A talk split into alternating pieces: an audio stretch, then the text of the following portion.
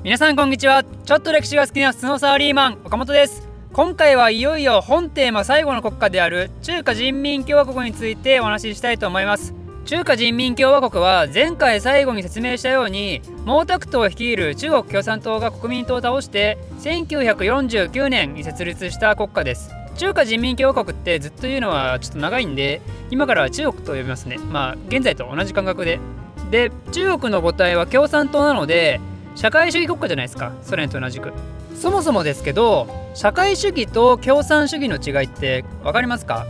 ここら辺の考え方はおそらくものすごく複雑で私も全然語れるほどの知識はないので超ざっくり説明しますけど社会主義は何かというと国家の経済活動を国が全て管理することを指すんですよ。で共産主義っていうのは何かというとその社会主義の活動を経て国民全員が平等になって有り余る国家の富をみんなで分配してみんな幸せな暮らしをするっていうみんなが平等に暮らして貧富の差も争い事もない理想郷のような暮らしを目指すことを言うんですよね。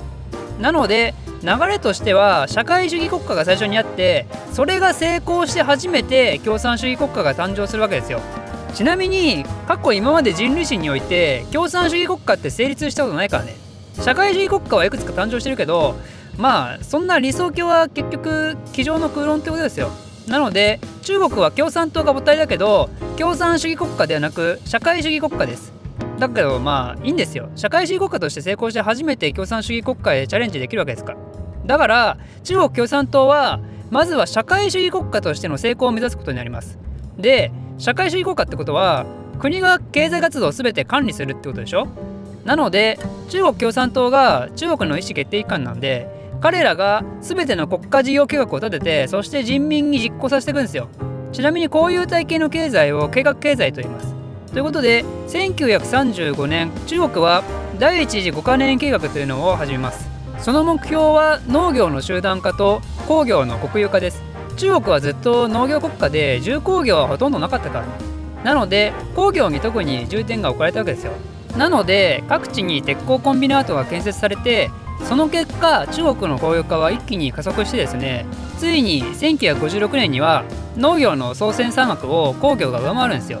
つまり当初はとてもいい感じのスタートをしたかに見えたんですよね。でその第一次5カ年計画が始まった頃中国社会主義国家そして全世界にとって大きな影響を及ぼす出来事が起こるんですけどそれは何かというとソ連のトップだったスターリンが死ぬんですよね。でその後継者になったフルシチョフはスターリンと結構反対のことを進めて資本主義陣営と仲良くする方針に変えたんですよ。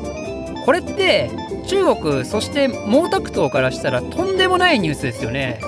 俺らは社会主義国家としていつかは共産主義国家となるべく頑張っていてそのためには今までのような資本主義国家は悪だと国民たちに教育しながら必死にやってきてるのに社会主義陣営のリーダーであるソ連が資本主義国家と仲良くするとか何言ってんだお前ってなるわけですよ。しかもあろうことかフルシチョフは過去の政策は過ちだったとしてスターリンの批判も行うんですよね。これは良くないですよね中国共産党的にはね。やっぱり毛沢東的にも中華人民共和国内で威厳を保ちたいし毛沢東が正しいと思わせないといけないしそして自分のモデルケースになってるのはスターリンだからそいつが批判されるってことは毛沢東自身も批判されてるようなもんなんですよ。だからこの後中国とソ連は急激に仲が悪くなるんですよね。これによって中国は今までのソ連の援助を頼ることなく一人で黙々と独自の国家建設を追求するようになるんですよ。これがね今後の中国が暴走してしまう結果につながってしまうわけなんですよね。で毛沢東は自分の威厳を確かめるべく第一次5カ年計画が終わりに近づいた頃に中国の国民に対して我ら共産党に不満があったら誰でもいいからどんどん批判してくれって呼びかけるんですよ突然。まあそれだけ毛沢東は自分に自信があったんでしょうけど結果として結構批判出たんですよね。でねそれで毛沢東 傷ついちゃってこの批判をした勢力をその後すぐに弾圧するんですよ。この被害者は200万人にも及ぶと言われてますけどこれによって国民はもうクソビビるわけですよ。共産党に逆らったらやばいことになるっていう土壌がこの頃から作られてしまったわけですよね。そして毛沢東は批判者を物理的に排除して自身と共産党に対する批判が聞こえなくなったことに満足してこの後第2次5カ年計画を開始します。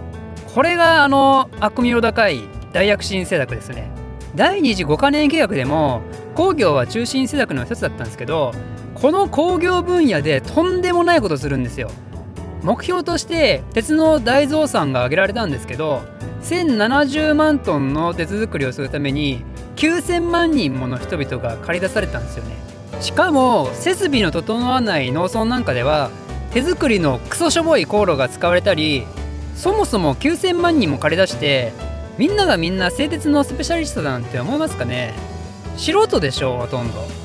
それでも見よう見まねで何とかしようとするんですけど大体ゴミみたいな鉄しかできないわけですよ。ゴミばっか大量生産したせいで鉄鉱石もなくなっちゃって鉄鉱石の代わりに鉄製農具や鉄鍋なんかを使うようになったりしてこれって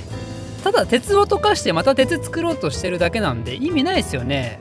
さらには石炭もなくなっちゃって代わりに木材を燃料にするんですけどでもそもそも石炭みたいに高温にならないからまともに鉄も溶けなくて結果またゴミばっかりたまるわけですよさらにそのために森林伐採しすぎたせいでハゲ山ばっかになっちゃって土砂崩れとかの災害も起こりまくっちゃってもう散々な結果になったんですよね。まあ、あとは農業方面ではあの有名なスズメの大規模駆除を行ったせいで害虫が食べられなくて農作物死んだとかもう全然クソダメだったんですよこの第25カ年計画は。だけど現場の人は誰も問題を打ち上げられないんですよね明らかに失敗続けても。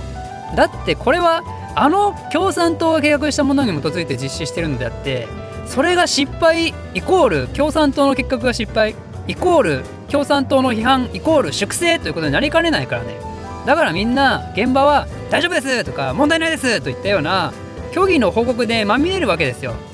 なんだか。まさに21世紀においてもコロナで同じことが起きてる気がしてならないですけど、まあ、中国のそういう虚偽報告気質はねやはりこの時代から始まってるんですよね。唯一あの毛沢東と仲良くてタメ口で喋れる共産党の幹部が苦言を呈したんですけどその友達どなたかというと壮絶な拷問を受けて殺されるっていう。恐ろしいですよね本当に、まあ、だけど最終的には毛沢東が自分で自分の過ちを認めて形上引退することになります。それで毛沢東の後を継いだのが劉少奇と鄧小平という人物です。大躍進政策の大失敗によって中国はボロボロだったんですけどこの2人は一部資本主義というのを取り入れることによってなんとか挽回するんですよ。まあその名の通りちょっとだけ資本主義を導入して労働者たちの労働意欲を上げることに成功したんですよね。これが功を奏して中国経済どんどん挽回するんですけどそんなことをして中国を元気にさせられたら毛沢東のメンツは本当に丸つぶれじゃないですか。資本主義排除して社会主義の国家計画も間違えてそれが資本主義ちょっと戻したら中国復活してきてただのバカじゃん毛沢東。このままだと。ということでこのあと毛沢東はまたとんでもないことをしてくださるんですけどそれがあの悪名高い 文化大革命通称文革です。資本主義文化を批判して社会主義文化を作るという意味での文化の大革命なわけですよ。つまり一部資本主義なんていうのを取り入れた劉少奇と鄧小平は今の中国において明らかに悪でやってこの偉大なる中華人民共和国を破滅へと導く悪魔と言っても過言ではないみたいな感じなんですよね。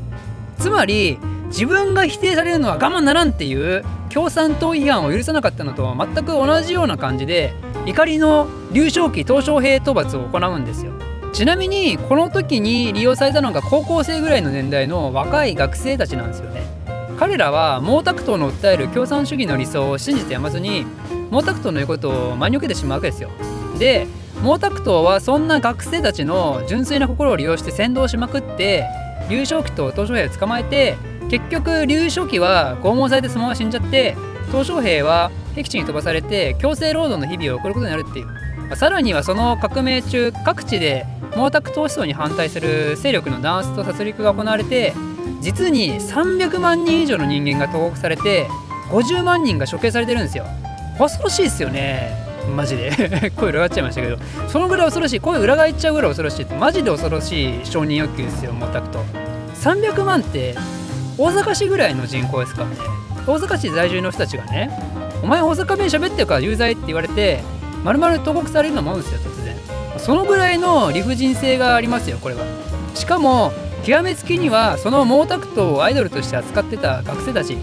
彼らはこのクーデターが終わった後はもう邪魔いらないってことで農業で待てろってことで血気盛んな彼らも地方に飛ばして貧困生活を送らせるんですよね。ちなみにそんな絶望な日々を過ごした学生たちの中にはなんと今の中国最高指導者の習近平もいたらしいですよ。でこれによって復権するかと思いきやですね毛沢東もその後しばらくして1976年に死んじゃうんですよね。